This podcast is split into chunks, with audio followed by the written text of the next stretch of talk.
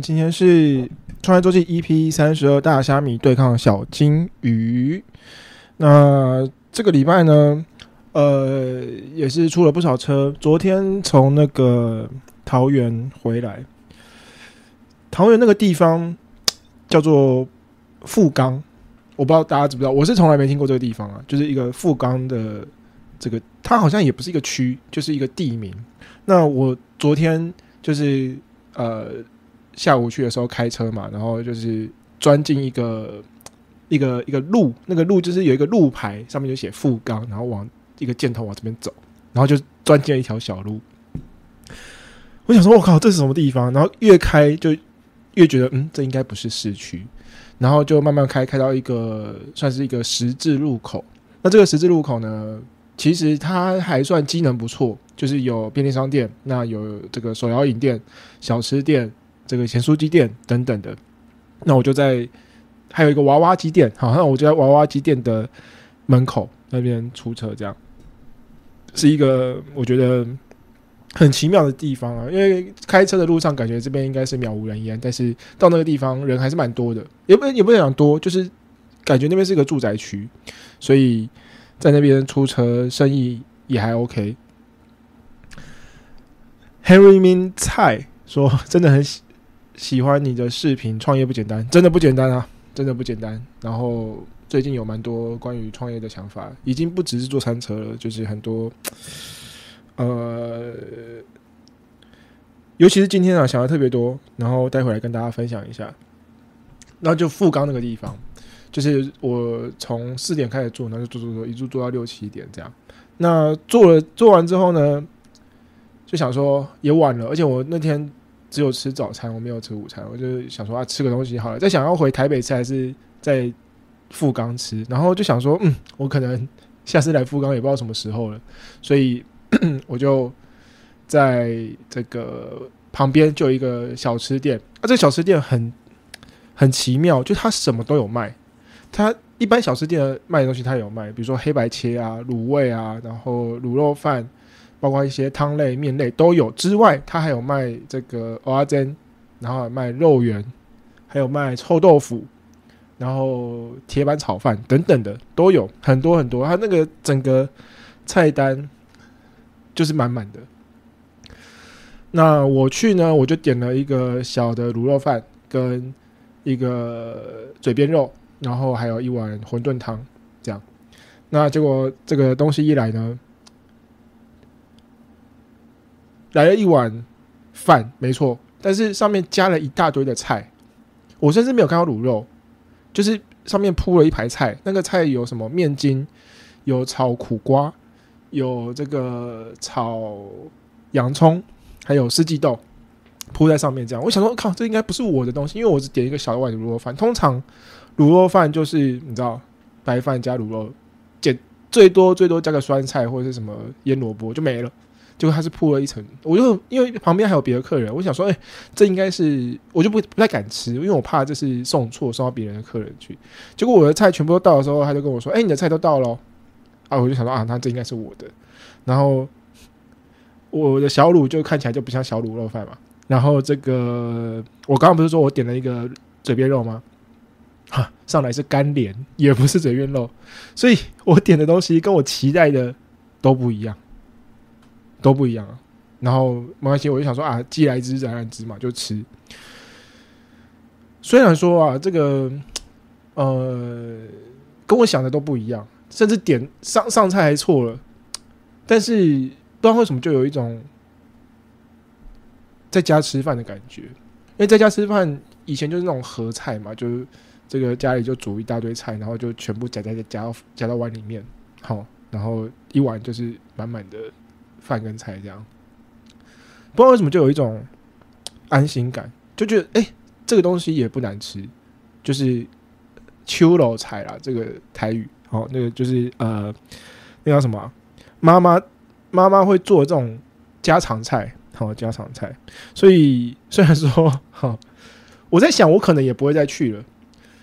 但是那那一餐吃下来还是算就不会不会觉得不开心，就觉得嗯好啦 o k OK 这样，原本跟我期待的完全都不一样，但是还 OK，意外的还 OK。那呃，我不知道是上个礼拜还是前一个礼拜，我跟大家提到说哦，我有开一个这个线上的表单给大家填嘛，就是说如果你有什么问题的话，你可以在。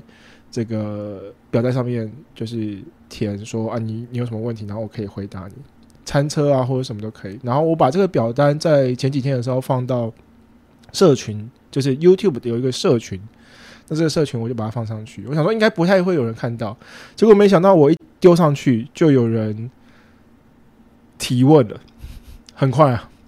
就是我我我看到我我看到的话，我就会回答。当然也不一定，就是每一题都有办法在每一次的直播都有回。但是，呃，或者是说题目我有没有办法回答啊？有没有有没有适合啊？或者什么？反正我看到我 OK，我就会回掉。那这个问题呢，是来自于一个观众叫做黑黑色的黑。那他提到的问题是说，平常跟其他股东有哪些互动，或是跟股东之间讨论事情的过程？他的问题是这个。所以我今天就来回一下这个问题，简单回答一下，就是说，呃，我的股东们都是我的很好的朋友。那当初我在呃创业的时候啊，我有跟之前有提到的一个研究所的同学，他是鸡汤鸡汤大叔的老板，那有跟他稍微聊了一下，那他的这个募资的哲学呢，就是说，你们这几个人。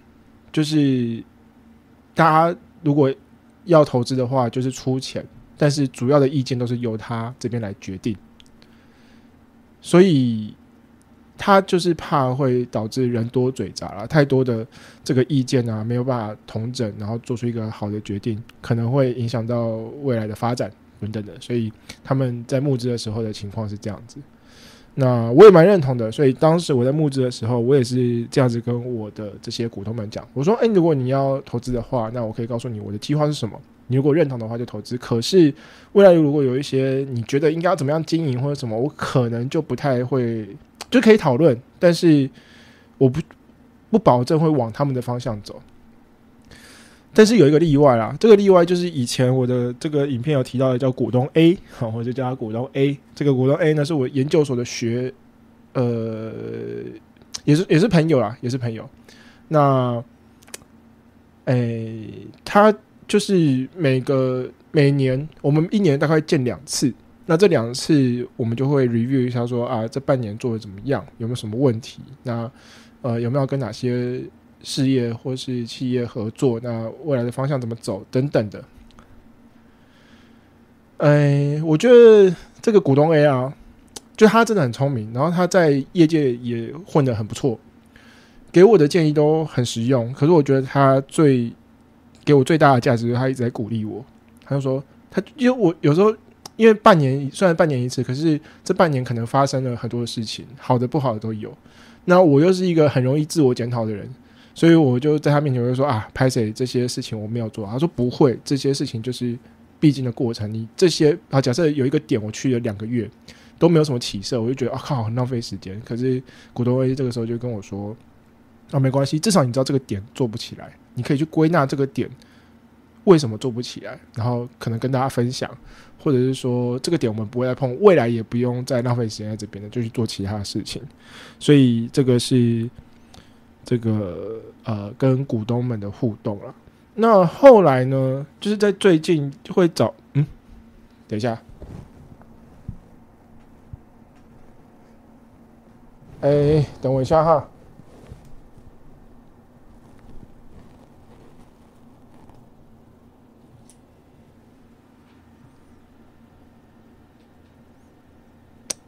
嗯，我的相机有一点怪怪的。稍等我一下。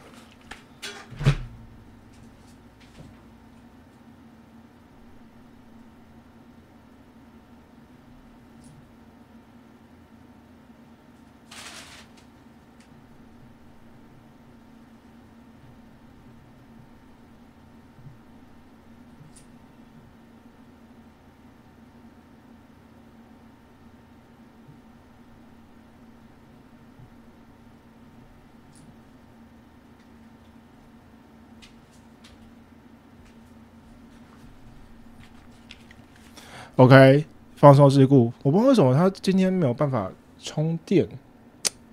哼，等一下我在中场休息的时候，这个看一下，好怪。好了，反正就我待会放放音乐的时候我看一下。然后，呃，刚刚讲哪？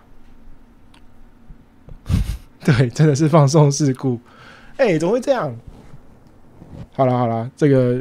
因为因为大家就是你知道吗？听就是大部分都是听直播，所以大家就是先先先先看一下封面好不好？啊，这个讲一下这个封面，这个封面是我旁边是一个其中一个股东啊，这是我中间这个是我，然后我们在这个是日本的 Skyline，就是我们那时候去这个滑雪然后拍的照片，所以跟现在看起来长得有点不一样。好啦，我等下看一下相机到底发生怎么回事。哦，我不确定的，如果相机真的。爆炸的话，我还要不要继续直播啊？这样就真的变成是线上 podcast，超怪的。好了，呃，这个反正虽然说这个就是你知道，长相也是我的招牌之一，但是大家还是专注在内容，比较能听得到我的这个我这个人的才华了，好不好？我刚刚讲到这个股东嘛，所以他就是都会鼓励我。那我后来就是跟一些呃比较大的这个公司合作或者什么，就有讨论到这个诶开公司这件事情，就是说开一间公司应该要怎么样做会比较好？因为你看呢，我们当时在做公司的时候，都是以出资额去决定未来分这个利润的比例。可是呢，会有一个问题，就是因为他们都不做不不不会干涉事情，所以他们不会执行任何事情。他们也有自己的主业在做，所以变成，呃，我自己就是餐车，这包括剪片啊、上片啊，或者是餐车啊、营运啊，都是我自己在做。可是我分的比例没有比较多，还是看我出资的比例，所以就会呃会有一点，我自己会觉得还好啦，可是有些人可能觉得不平衡，就是说，哎，我做的这些事情感觉没有分比较多，那就会怪怪的。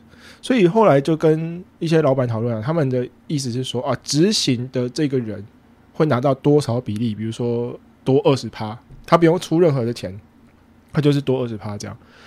那其他的部分就是看出资额等等的，好，就有这种分的方式。我觉得这样子也是相对比较合理一点啊，好吧？那最后呢，就这一段，这一段最后，我待会看一下相机，不能用手机直播，可以，可是用手机直播会。会有点尴尬，是因为我说的收音设备都在电脑上，所以会有点你们听起来会很可怕，就那个收音品质会很可怕。那最后转到 Podcast 上的话，就会伤大家的耳朵。好，我等下看一下那个相机，好不好？还是冥冥之中有人不希望我今天讲这个主题，是吗？我想一下，我想一下。我先把这一段讲完。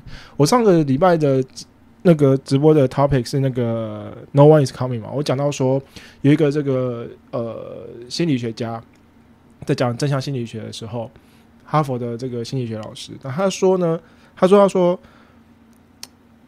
每个人的幸福是要靠自己去追追求的，所以我们大家都应该要呃追逐自己的幸福。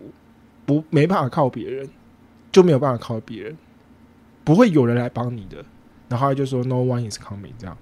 那我上礼拜为什么要讲这件事情？是因为我觉得餐车也是，餐车也是这样，就是说我们很常去依靠某个人，或是某个群组、某个组织，或是某个市集，但我觉得那个是不必要的。就是说。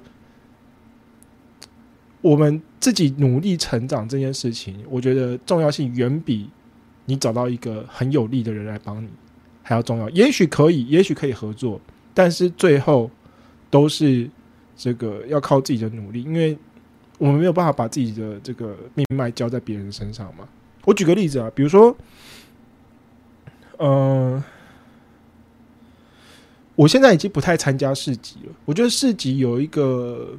小小的问题就是，我们每次出市集都是在赌赌博，都在赌博。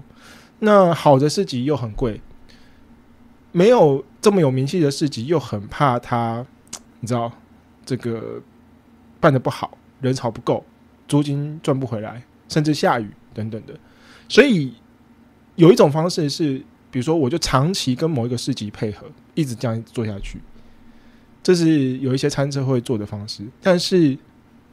嗯，我觉得会有一个问题，就是说，我自己在路边可能就做不起来，就是我没有把重心放在路边的发展，或者是呃其他的点发展，我就是一直在靠这个市集。等到有一天这个市集可能因为各种原因不需要我，或者他跟其他的餐车合作的时候，我就完全没有，嗯，没有收入了。老实讲就是这样。嗨，Rita。呃，Henry 说了解，本来你你本来就是实力派，大家都是听你的内容。我知道啊，我就是你知道吗？配的这个帅帅的脸还是会有一些帮助了，但是没有办法，大家就目前就只能这个看看我的实力到哪里了，好吧？大家这样，我我我先放个歌，然后我看一下我的相机到底是发生什么事情。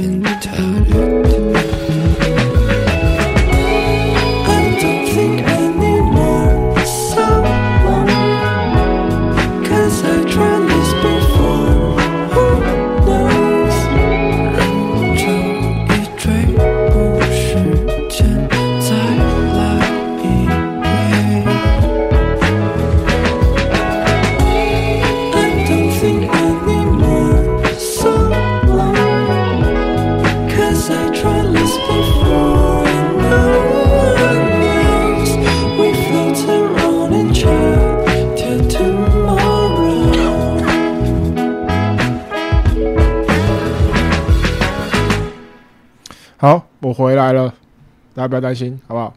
刚刚这首歌呢是《傻子与白痴》的 Hold It，然后这首歌据说是正大的一个，就这个歌名据说是正大的一个呃酒吧，然后他们就是很喜欢这个酒吧，就帮他们写了一首歌。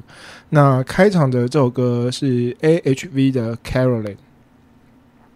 我觉得我应该之后要用那个啊，用那个 iPad 就是写歌名给大家看，因为我有时候英文发音可能不是很标准，然后大家可能找不到歌，所以想说啊，那我之后还是写在 iPad 上给大家看啊。好，那今天呢？今天呢？这个抱歉啦，这个相机没办法阻止我讲这个标题，好不好？今天的标题是大虾米对抗小金鱼。那如果是那种骨灰级的观众呢，应该有看过有之前我有一支影片叫做《小虾米对抗大金鱼》。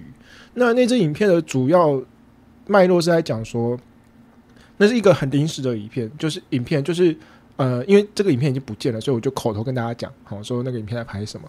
我在很久之前的时候，呃，第一次出车是在第一次在市集或者在百货出车是在三创台北的三创这个三创什么科技园区还是什么，反正就是三创，就是以前光华商场。那三创呢，呃，那边的人潮一直都不错，但是我们在那个点并不是人流最多的点，所以生意不算太好，但也不会太差。那我们那时候就是每个固固定每个礼拜周末就会去，一直到呢有一天，因为我们是礼拜六去嘛，有一个礼拜五，三创的窗口就直接跟我们说，呃，明天不来了，不能来了，然后以后的这个活动都餐车活动都取消。那那个时候他们的这个窗口给的原因是因为我们其中有一台餐车。就是可能在油炸东西的时候，把地板就是弄脏了，有一些油渍，那他们在清理上很不方便，所以就决定这个区域就不让餐车再过去了。这大概是两三年前疫情还没开始的时候。还有 JTS Burger，哦，好久不见，这个是宜兰的餐车，上次看到他们应该也是快一年前的，是二十几岁的这个，诶，二十岁吗？你们二十岁吗？二十两个二十几出头岁的这个。年轻人哦开的这个汉堡车，那个三窗的这样，然后我呢就有一点不开心，我想说怎么可以？呃，第一个不是我们的错，就是不是至少不是我这台车的错，也不是其他赛车的错，我们没有弄脏，而且我们有就是尽量维持那边的整洁，所以因为一件事情，然后就把所有的餐车都取消，我觉得这件事情对我来说不是很合理。那再来就是我为那个场地就做了很多的，怎么讲？就是那时候有很多想法在那边经营等等的，所以我就在隔天礼拜六下午的时候，我就直接冲到那个山窗的门口，然后就在这边自拍，跟大家说：“嗨，我是 Tony。现在这个时候，原本是我应该要在那个地方摆餐车的，但是因为巴拉巴拉巴拉，就我刚刚讲这些原因，所以我没办法去了。然后就开始讲说啊，我觉得怎么样怎么样，如何如何的。那最后当然我们还是无能为力嘛，因为那是人家的场地，人家的企业这么大，然后他们要顾虑的事情可能也很多，所以呃，我们当然最后就再也没有再去三创的场地。现在好像有开始慢慢开放，我我我前前阵子有听到有餐车有过去，但是我不确定是不是在同一个地方。不过当时就是真的呃禁止了一段时间，然后后来就疫情了。那个时候我的标题就是小虾米对抗大金鱼，因为我对他们来讲就是一个可有可无的一台餐车，我对他们我不会帮他们吸人流，我也不会嗯帮他们招商当门面等等的，所以我就觉得我是一个小虾米，我什么都做不了，我真的什么都做不了。哦，JTS 说现在二十一了，哇！所以你们也做了一年了吗？还有许志成说，我刚接触餐车才知道，原来市集或活动需要给主办单位钱，实在不能认同，帮他们拉人潮还要给钱。后来比较喜欢接包车。哎，这个问题我最近一直在想，刚好刚好在想，然后这个问题我跟小黑炭有聊过，小黑炭也也是有一样的想法。他刚开始好像呃出市集的时候，他原本以为是人家要给他钱，但是后来发现是我们要给租金给人家。后来比较喜欢接包车，真的啦，就是如果有包车，如果可以包车，谁想要去市集？应该是这样讲，因为那个皮特书有一一本书嘛，叫做《如果可以简单，谁想要复杂》，就是讲了一句，呃，就是一分钟等于六十秒的话。对吧？就是如果有包车，谁想要去市集？是除非你这包车金额三千、四千，对啊，不然保底的我们都会想要去嘛。这个就没办法。好，所以我今天要讲就是三段这个呃小虾米呃大虾米对抗小金鱼的故事。我刚刚讲第一段是这个小虾米对大大金鱼，第二段呢是什么？第二段是大家如果有看以前影片的话。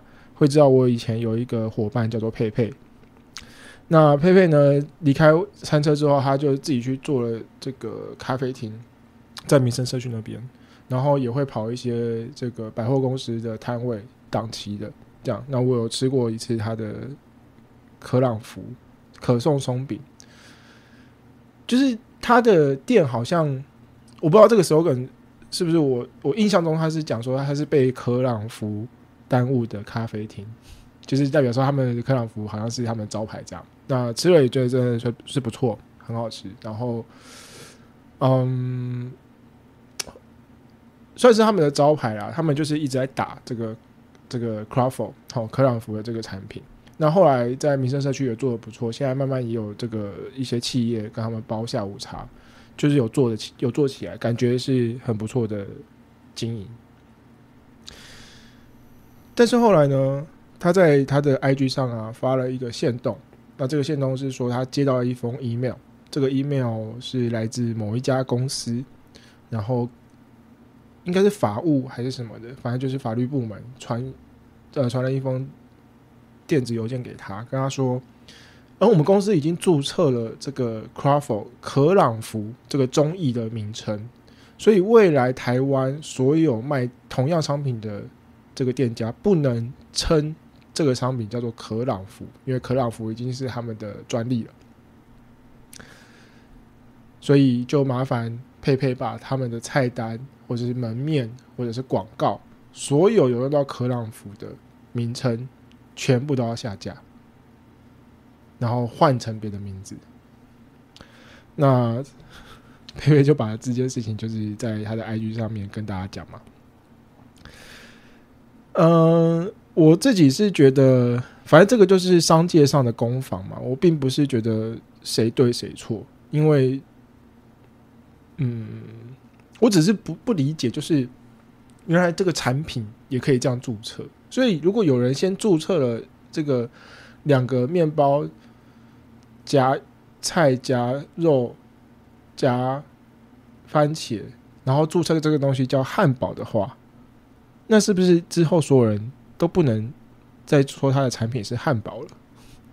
就是我我现在我因为我不是一我理论上是不能讲理论上，我基本上是一个法盲，就是我除了听这个法律白话文的 podcast 听了几集之外，我基本上是没有任何的法律常识的，我连商事法的法律常识我都没有，因为这个商事法在我大学的时候是选修，所以我我不喜欢背东西，我也没有选文组，所以呃，我对法律上的一些逻辑、基本概念基本上是一无所知。所以呢，这个佩佩就遇到这件事情，然后因为可朗福他已经宣传了一段时间了嘛，所以对他来讲可能是一个蛮不能接受的消息。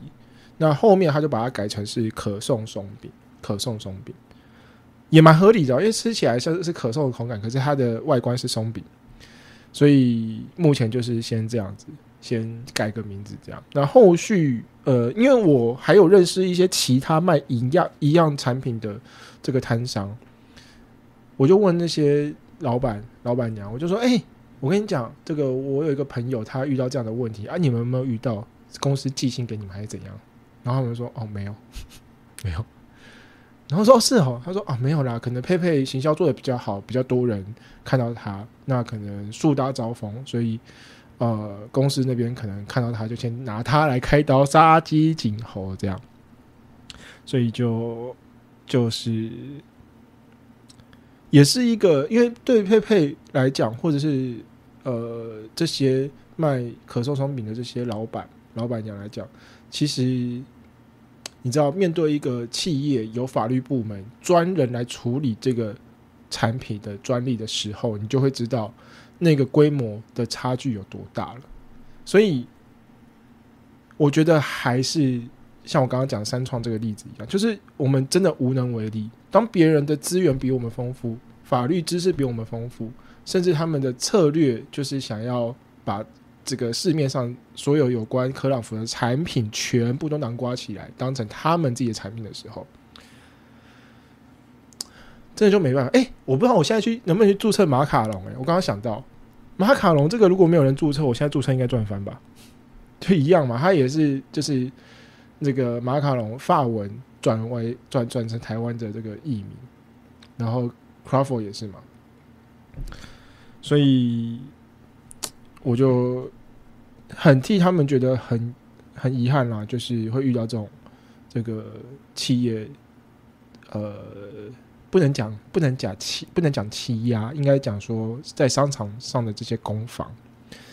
那佩佩在呃上个礼拜吧，还上上礼拜，就是有录了一集 podcast。那这一集 podcast 我现在还没有听，但是他有讲到说这个他又收到了 email 等等，然后就有一些呃问题，好像也是关于这个 Crawford 的问题。那我念一下他在 IG 上面的一段话，分享给大家。就是说，当他遇到这样的事情的时候，他的态度是什么？他说：“我不想当小虾米，也不想对抗大金鱼。我不会让自己当一个被欺负的角色，所以我会精进自己，变更厉害。但如果我变强壮，也不是为了要对抗谁，而是想要当那把伞。”保护我伞下的人。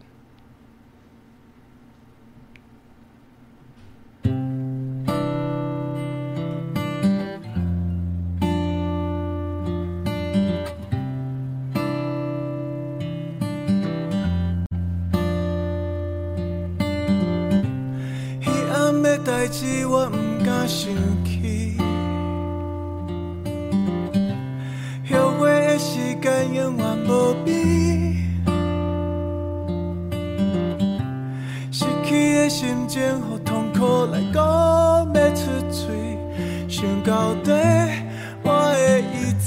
切才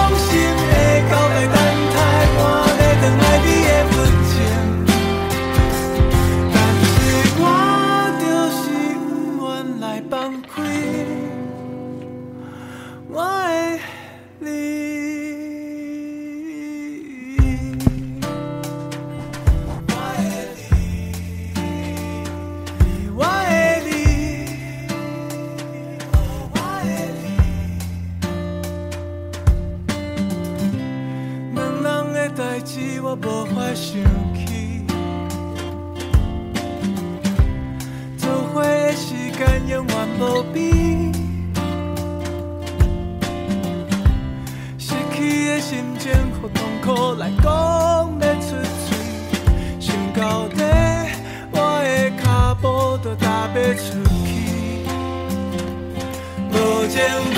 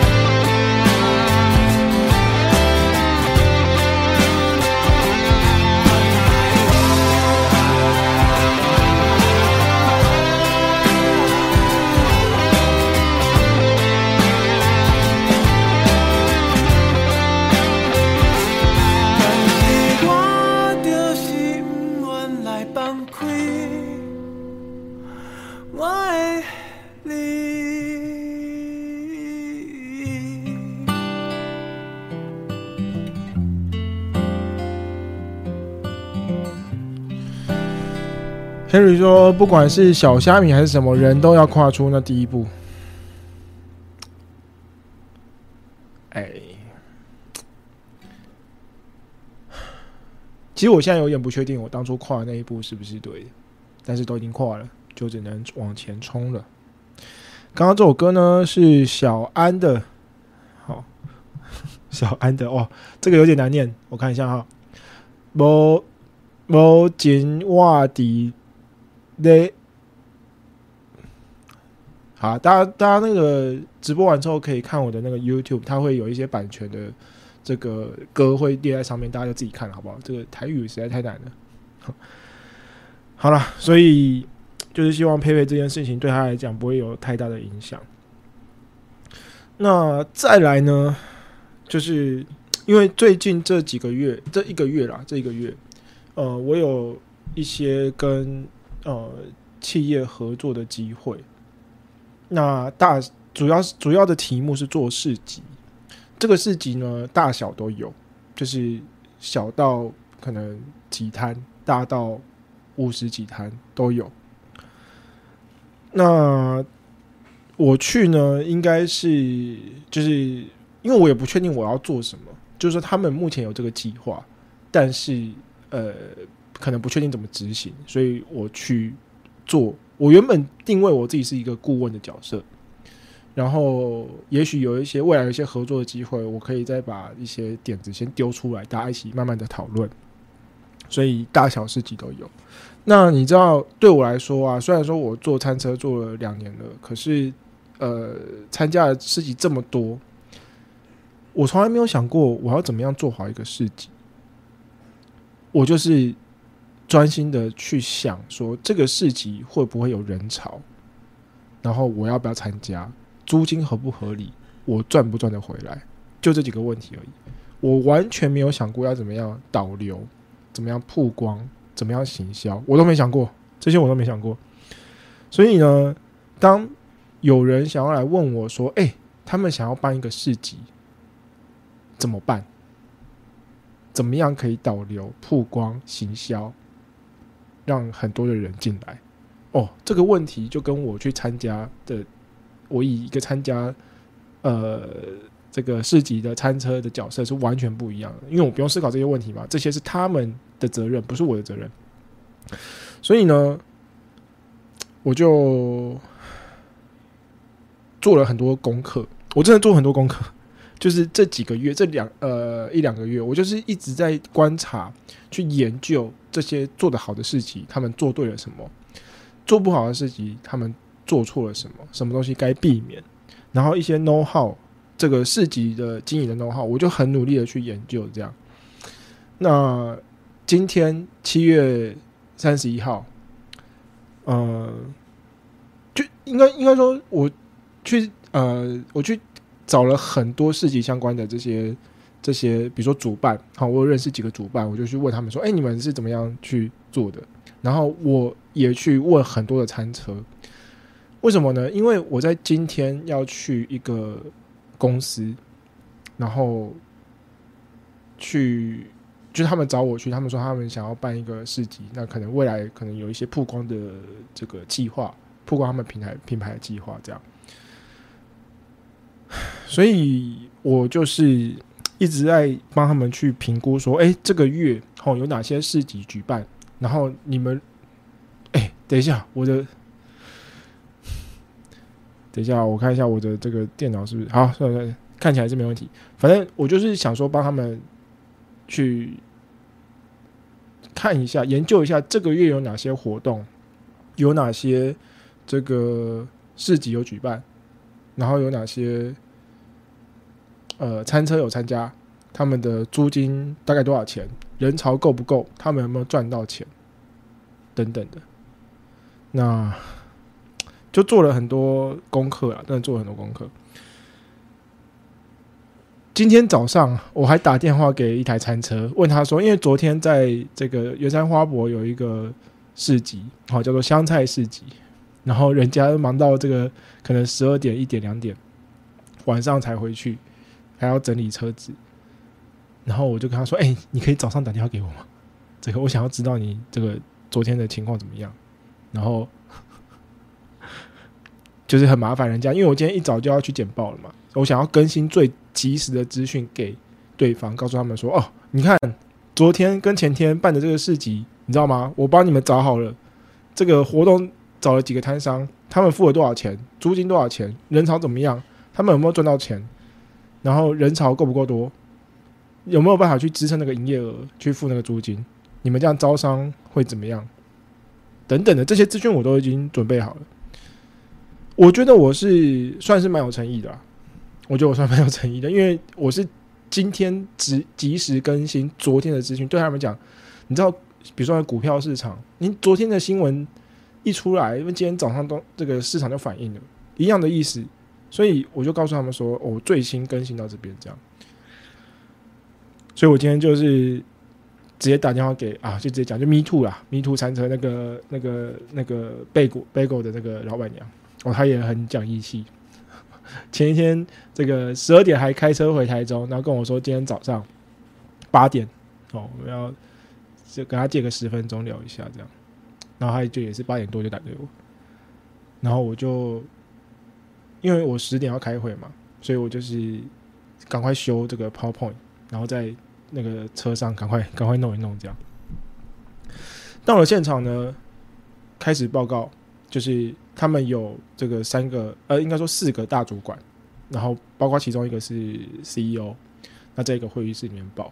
那报的内容呢，我觉得内容我觉得没有什么问题，就是说我准备的东西跟我事前得到的资讯是一样的，我应该要报哪些事情，他们有兴趣的，或者是他们未来要办事情的时候，他们需要哪些资讯，那这个我都有上去讲。可是呢，你知道吗？我太久没报告了，太久没有简报了，而尤其是对这些这个就是每个部门的真的是 head，他们在就是我们在一个会议桌上。以前我很习惯，以前在银行的时候，就是我这个三天五天就要报一次，然后都是对那些很大的老板，然后一开始会很紧张，这个真的是经验，就是说，呃，他不是练习就会完全可以让你报的很顺，练习有帮助，可是经验更重要。所以过去在呃银行那一两年的时间，我就是一直在报告，然后我就是最后就把这些老板当成。不能讲当空气啦，但是他不会对我造成什么样的心理的压力，我就是好好的把我的事情讲完就好了。但是这一次报呢，哦，那个即视感都回来了，就是 我以前那个紧张的感觉，因为对面就是一个很，我也不要讲他们是哪一间公司，但是就是一个很大老板，你在上面查可以查到各大公司，他是各大公司的，比如说这个。李监事啊，或者是什么董事啊，巴拉巴拉巴拉，反正就是就是会出现在新闻标题的这种老板，所以那个即视感都回来，我很紧张，真的很紧张。我觉得那个紧张的感觉啊，是我从以前到现在都可以意识得到的，而且那个意识得到，我不一定可以避免，可是有一个很明显的征兆。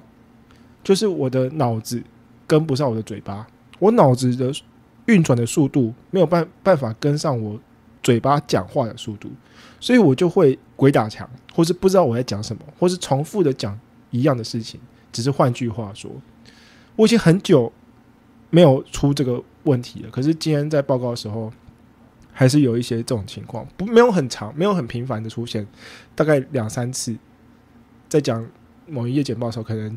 多讲了两三次，那脑子跟不上嘴巴，我觉得这个就是经验啊。这个你再怎么练习，你一看到对方可能没在看你，可能在划手机，或者是在用电脑，甚至皱个眉头，哦，就会开始紧张，然后就说：“哎，我是不是讲的不够清楚？我再重新讲一次。”然后讲的就是又言不及义，脑子没有思考，思考来不及，嘴巴就先讲了。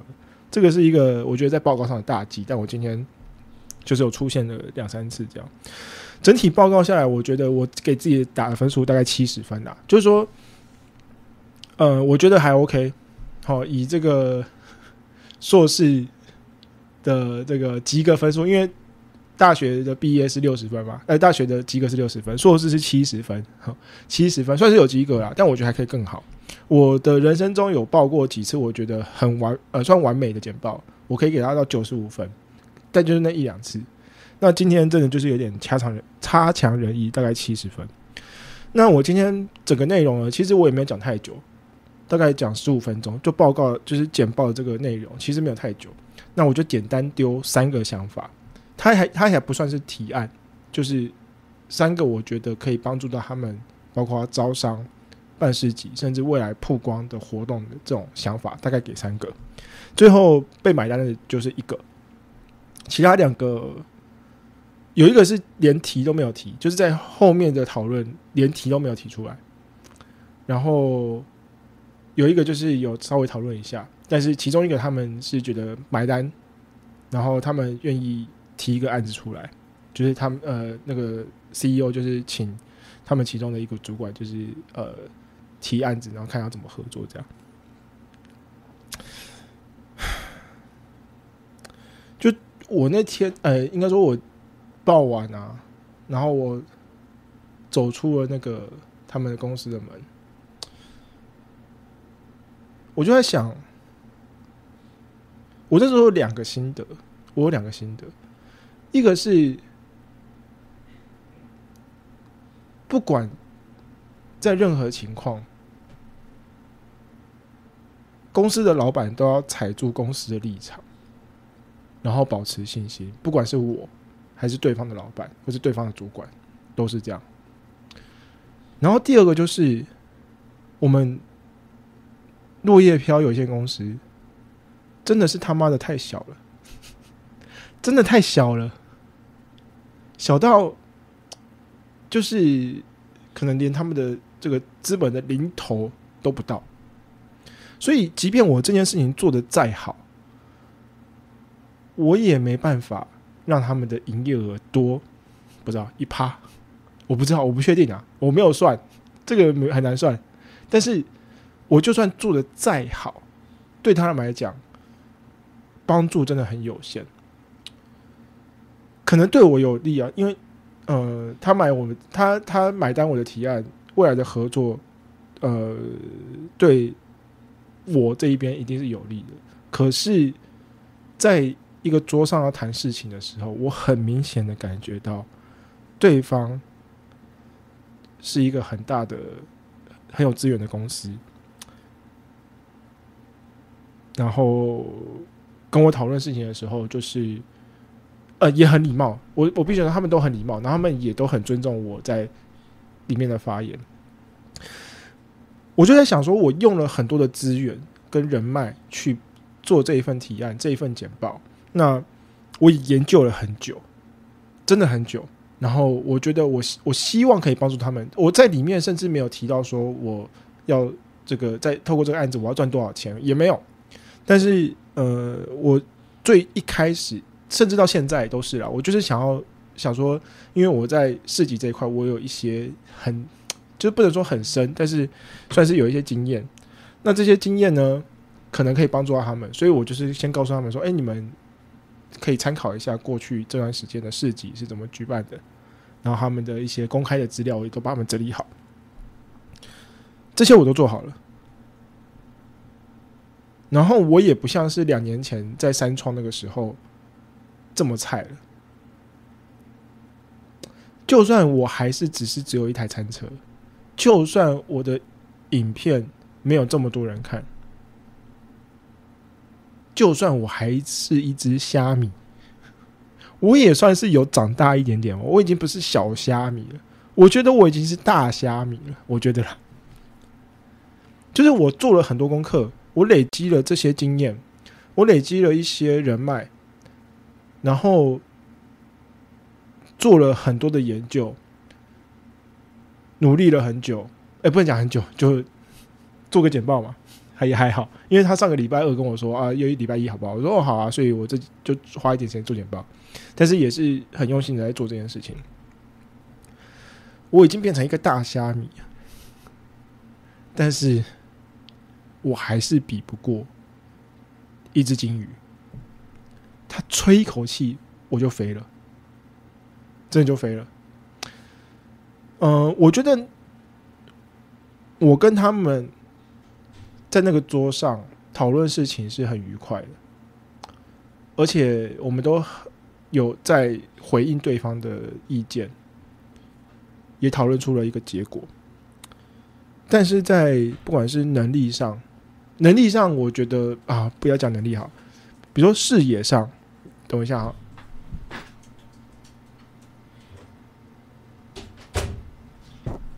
比如说视野上，或是资源上，会有一些差距，就是那个差距是啊，不能讲一些很大的差距，是很大的差距，所以会导致我，嗯，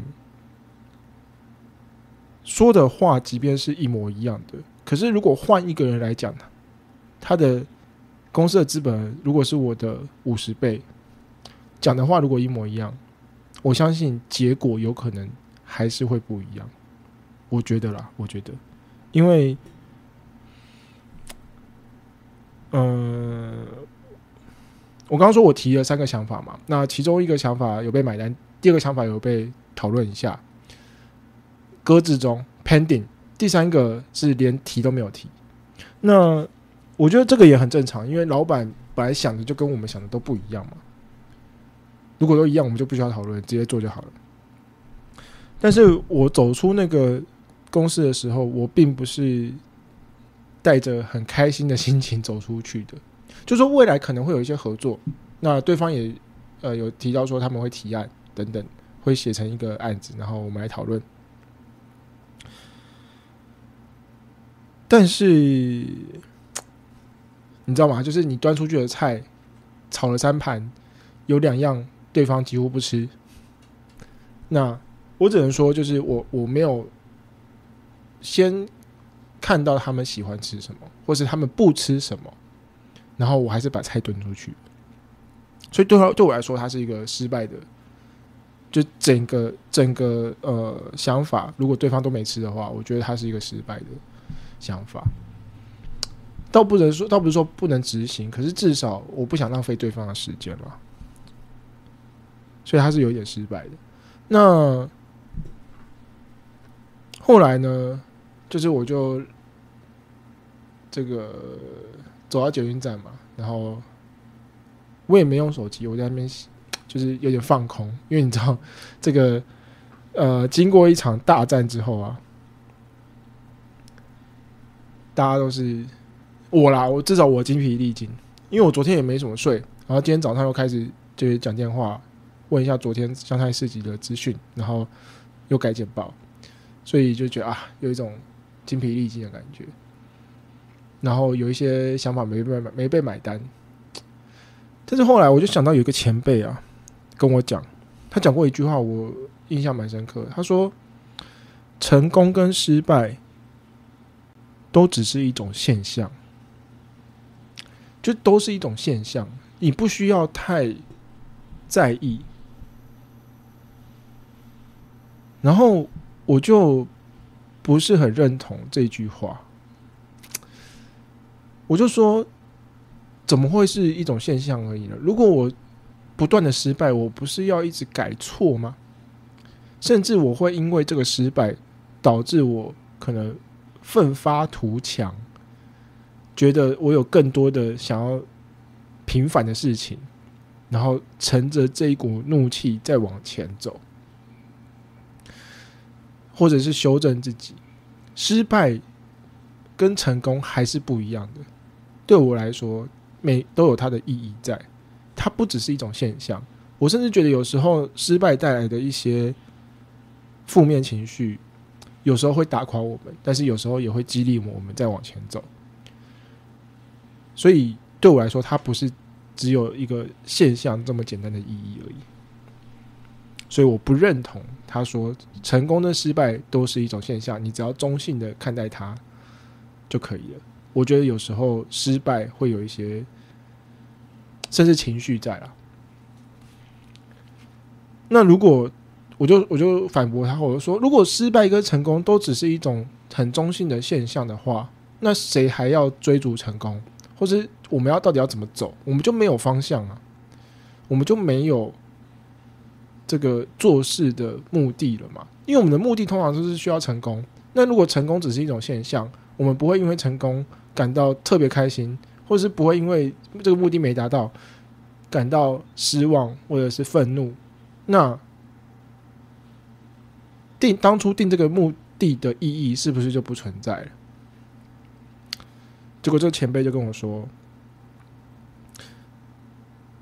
你还是要有一个方向，就是说，我们有一个方向，有一个这个目的地的时候，我们就一直往这个地方走，往前走。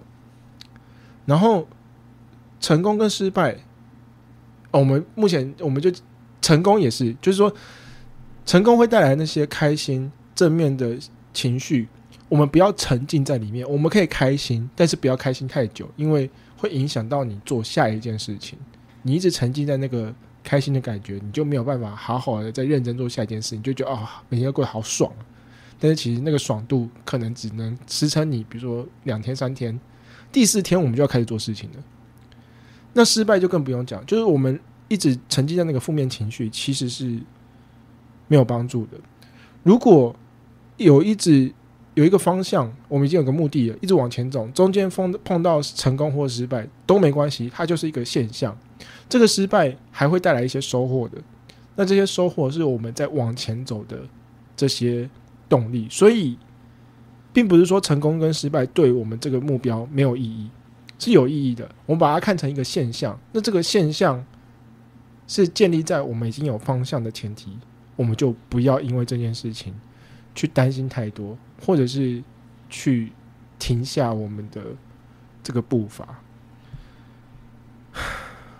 听完之后，就是 不是听完了，我想起这件事情，我就觉得，你知道吗？有些有些时候，就真的需要一些很有经验，或者是看过世面的这些人，给我们一些建议。然后我就想起一首歌，这首歌是呃，我当初最一开始在拍片的时候听到的一首歌。然后这首歌。嗯，我不会说它很好听，也不会说它很有警示我觉得很有意义，但是会让我觉得哇，原来创作可以这么自由。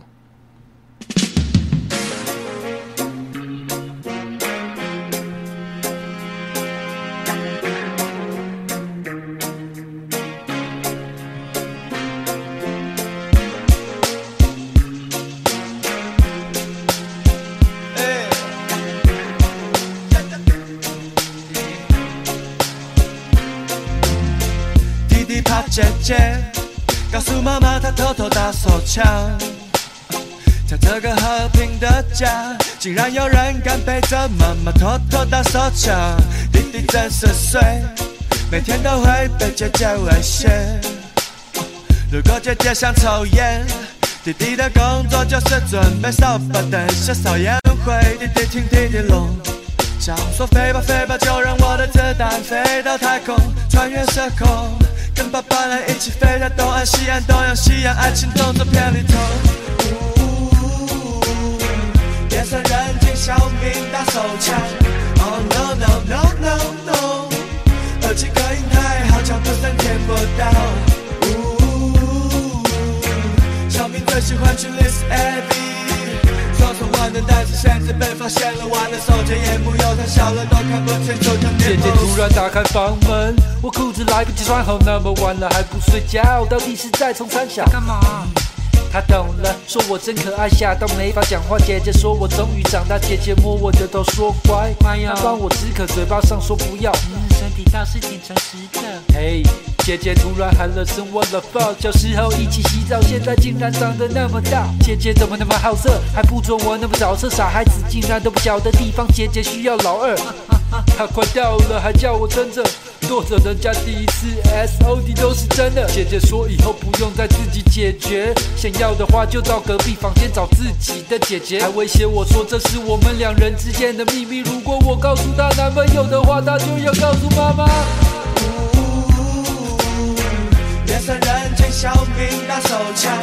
Oh no no no no no，耳机隔音太好，叫歌声听不到。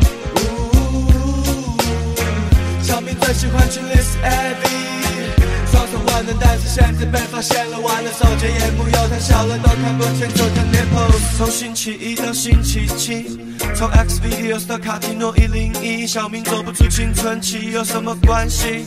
或许搭飞机才是他真正的兴趣。Once again，台湾大学里面没有飞机系，所以他只好选择去念农技。小明要戴上耳机，你们只在乎成绩，没问题，融合力那全部都掏出来给你。夜深人静，小明拿手枪。Oh no no no no no，耳机隔音太好，脚步声听不到。小明最喜欢去 listen AV，双手玩的但是现在被发现了，玩了手机荧幕又太小了，都看不清楚的 Nipple。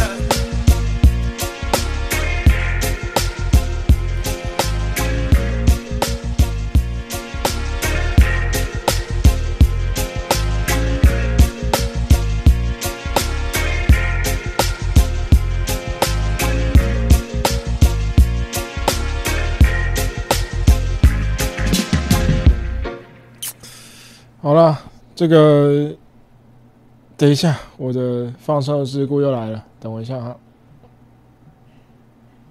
哎呀，好烦哦！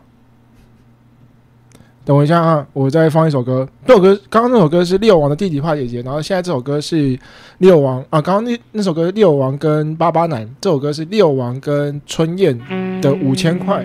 等我一下。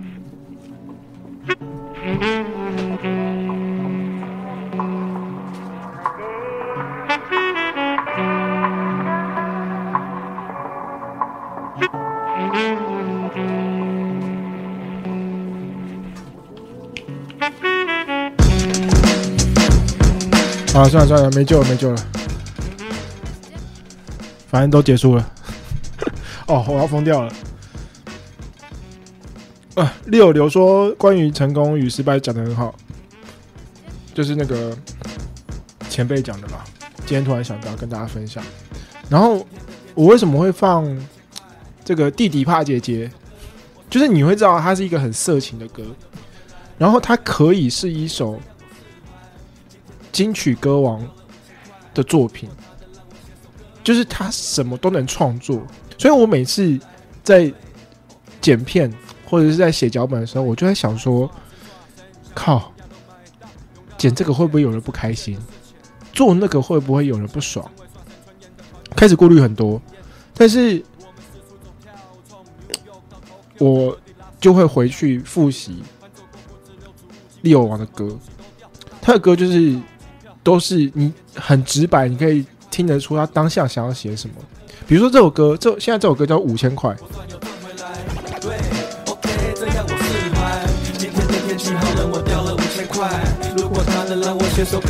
算又赚回来。我算又赚回来。对，OK，这样我释怀。你到底想要赚啥？零八在大阪掉了机票，差点没有办法。没丢过护照，机票海关前找到。Sorry，我是个雷包。生命中有多少时间都在回忆我的东西在哪？我只是在想别的。很多人觉得我傻，那种人情我欠着。于是我掉了掉，东西再捡了捡，日子就一天过了一天，不知不觉过了好几年。有没有？他就是在讲他在飞机上掉了五千块，啊，在国外上掉了五千块，然后。就讲这件事情的就是最忠实的创作，应该是呈现这些内容，我们想讲的事情，而不是去顾虑太多。然后我刚刚讲大虾米对抗小金鱼，我最后的结论是什么？其实跟佩佩一样，就是我希望我可以，我可以精进自己。变成一个更强的人，那目的不是为了要对抗这些金鱼，而是未来我有机会可以撑一把伞，然后让这些伞下的人可以有一个躲雨的地方。我要怎么样变得更强？怎么样在桌上更有说话的分量？不是只有把一台餐车做好而已。就是透过创作，或是透过直播，透过影片，透过流量，去达成这件事情，我觉得才是重要的。我餐车再怎么做，都没有办法在一个桌上跟一个几亿、几十亿资本额的老板讲太多有重量的话。可是，当我如果是一个有一些流量的人的时候，我对他们来讲就有价值。那这个时候就不会像今天的这个情况，让我感觉有点沮丧。简单来讲是这样了，好吧？好，那今天差不多这样，我也没办法修，我也懒得修这个这个。相机，这相机是怎样啊？烦哦！希望下礼拜这件事情已经解决了，好吧？那今天就差不多这样。呼，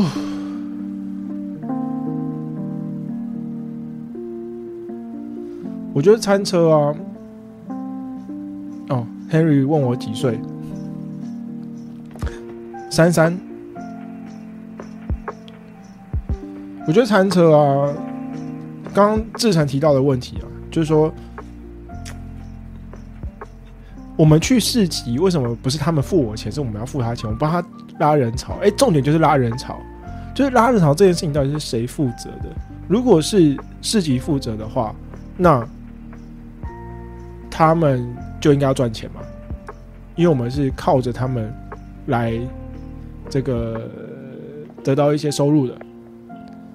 但是如果我们今天是人家邀请去的，甚至他们需要我们，然后我就觉得，嗯，那可能不用租金已经是极限了，除非是包车，那那个人家给我们钱。但是我的愿望是有一天我可以帮助台湾所有的餐车到这些场地的时候是收钱，而不是付钱。黑鱼说：“我本身也是做汉堡的，改天来我的店。好，在哪里？你可以私讯我，如果我有机会的话，一定会过去的，好吧？今天差不多到这边，然后我们就下个礼拜见啦，大家晚安，拜拜。